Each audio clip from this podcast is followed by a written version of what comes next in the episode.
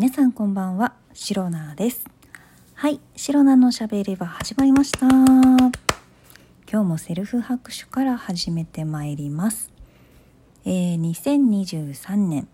8月16日第155回目の配信でございます。いや、今日はですね、なんか雨降らないと思ったらちょっとだけ降ったんですよね。でもちろんなんか傘を差すほどではなかったんですけれども、降らないと思っていたから折りたたみ傘なんて、私シロナは持っておらず、仕方がないから、小ぶりだったのでね、小雨の中走り抜きながら帰りにちょっとね買い物してから帰ってきた次第でございます。今日さっきもうね夕飯食べ終わったんですよ。もうねお腹減りすぎて食べなきゃもうこのラジオ収録もできないなと思って、本当にね飢餓状態だったので先にご飯を食べて、その後ですね、やっぱり夏はね洗濯物増えませんか皆さんね。汗かいたりやっぱり汗かいたりってことで洗濯物が溜まりがちだと思うんですよ。でシロナはあんまり溜まってなかったんですが、すごく結構隠れ汗かきっていうのかな、暑がりで意外と汗かくんですよ。で本当に職場から電車乗ってる間とかは全然大丈夫なんですけれども、お家帰ってきた時だから最寄り駅からね駅から家まで歩いてくるともうねすんごい汗かいちゃって、その汗かいたやつを洗濯機にね入れておくんだけど、これをさその日のうちに洗わずにずっと置いておくっていうのがねやっぱりね気持ち悪いというか、絶対菌繁殖するやんっていうそれが嫌で、1日ぐらいだったら仕方ないかなと思うんですよ。毎日洗濯機回してたらもう水道代がねバカにならないと思うので、いくら一人暮らしといえどだから1日、2日3日分ぐらいをねなるべくまとめて、でそれと同時にねいろんな洗面所とかキッチンのタオルとかねそういったものもまとめて洗うようにして、なんとかまとめ洗いをねできるようにしてはいるんですけれども、やっぱりね洗濯物夏場はできれば毎日ねしたいんですけど、いろいろコストとの兼ね合いでございましょうかそんな感じで先ほどね洗濯機を回していて、今部屋干しみたいな感じでね、結構エアコン入れてると乾燥するんでね部屋干しでちょうどいいかなみたいに感じているんですけれども、でその代わりに、乾いた洗濯物も溜まっていたので、さっきね鼻歌歌いながら洗濯物畳んでたんですよ。ふんみたいな感じで。で何を思ったのか、鼻歌で歌うというかちょっと適当な歌詞を口ずさむ感じではあったんですけれども、私がね覚えてる歌詞というかうろ覚えの歌詞ではあるものの、口ずさむ歌といったらもう昔聞いた歌ばかりなんですよ。本当に昔流行った曲とか、あとは昔よく見てた映画の中の、曲とか歌とかそういったものをね口ずさんでたんですけれども、その中でね思い出したね映画があるんですよ。これもう絶対みんな知ってるし、アメリカのね映画なんですけど、アメリカでもねすごい大ヒットして、6ヶ月ぐらいロングランしてたっていうねそういう作品らしいんですけど、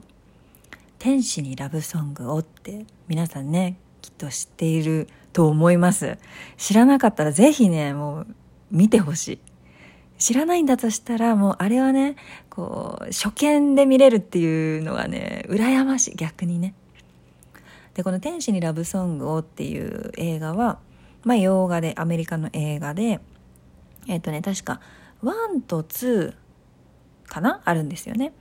で1も2もね私何回も見ていてすごくね面白いし、少しミュージカル調に、進むというかストーリーがね映画の中で結構歌が、いっぱい出てくるんですよね。でワンの方からあらすじを簡単に言うと、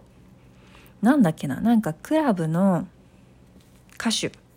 黒人の女性歌手がなんか殺人現場を目撃して、こう命をギャングとかだったかな狙われるようになるんですけれども、だからこう身を隠さなきゃいけないっていうことで絶対いないであろう修道院にシスターたちがいっぱいいるところですね、修道院に身を隠すことになったんですよ。でそこのまあなんかもうその何ですかクラブの歌手をやっていた黒人歌手をやっていた、ウーピー・ゴールドバーグですね、が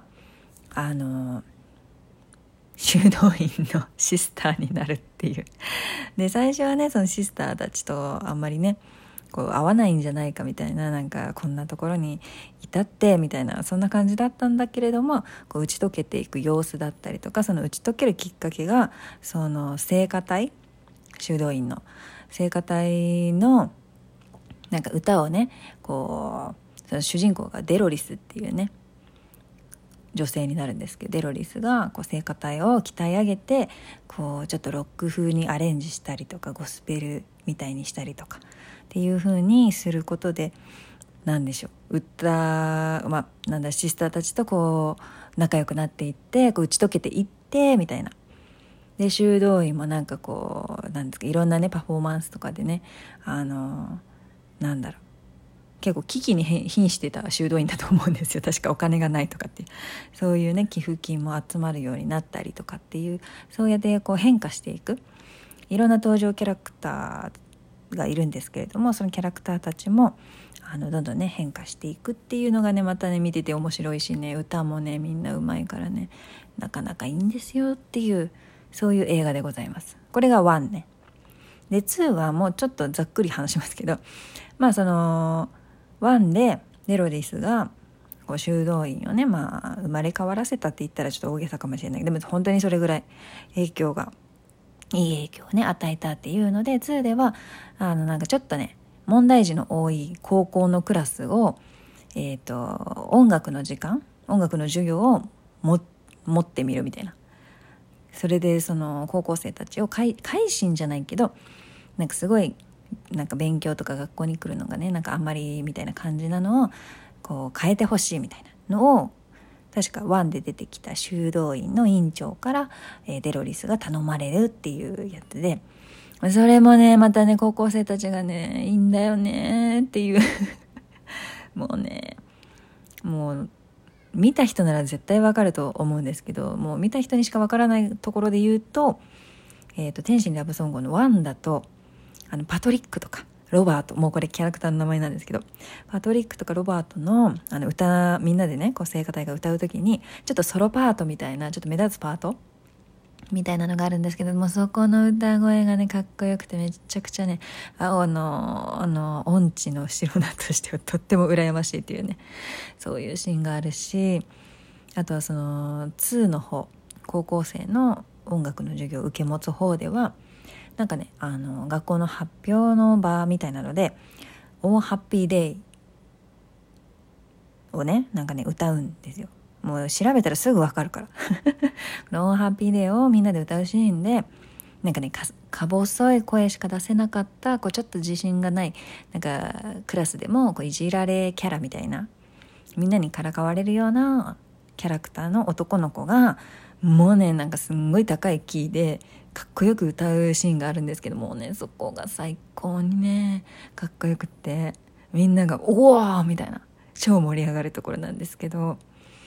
もうね1も2もね天使にラブソングを天使にラブソングをっていう映画はねすごくいいんでぜひ見ていただきたいんですけれども、なんかねその歌のシーンとかこうキャラクターがどんどん変わっていくなんか心がこう開かれていくっていうか、そういうのをね思い出してねなんか若干さっきね泣いてました白菜泣いてましたさっき。なんかもうね本当にね涙腺弱くなってきちゃって本当にね音楽って素晴らしくて人の心を動かすしもう感動させるしっていうことで、もう思い出しちゃったからにはねもう近々天使にラブソングをの1と2両方ね絶対見ようってはい、心に決めました。そんなね、なんかね、鼻歌混じりに洗濯物畳んでたところから、なんかもう涙腺弱くてこう泣いちゃうっていうところまでね、ね、発展したシロナでございました。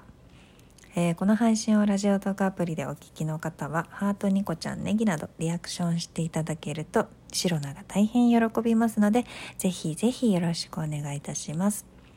また、質問を送る、ギフトを送るというボタンからもいろいろメッセージを送れます。皆様からのお便りやギフト、ぜひね、なんかこれも音楽が関係あって面白い映画ですよとか、そういうおすすめのね、映画、アクション系も好きなので、そういったものあればぜひね、お便りで教えていただければと思います。お便り、ギフト、心よりお待ちしております。それでは今日も最後まで聞いてくださりありがとうございました。明日の配信もぜひ聞いていってください。以上、シロナでした。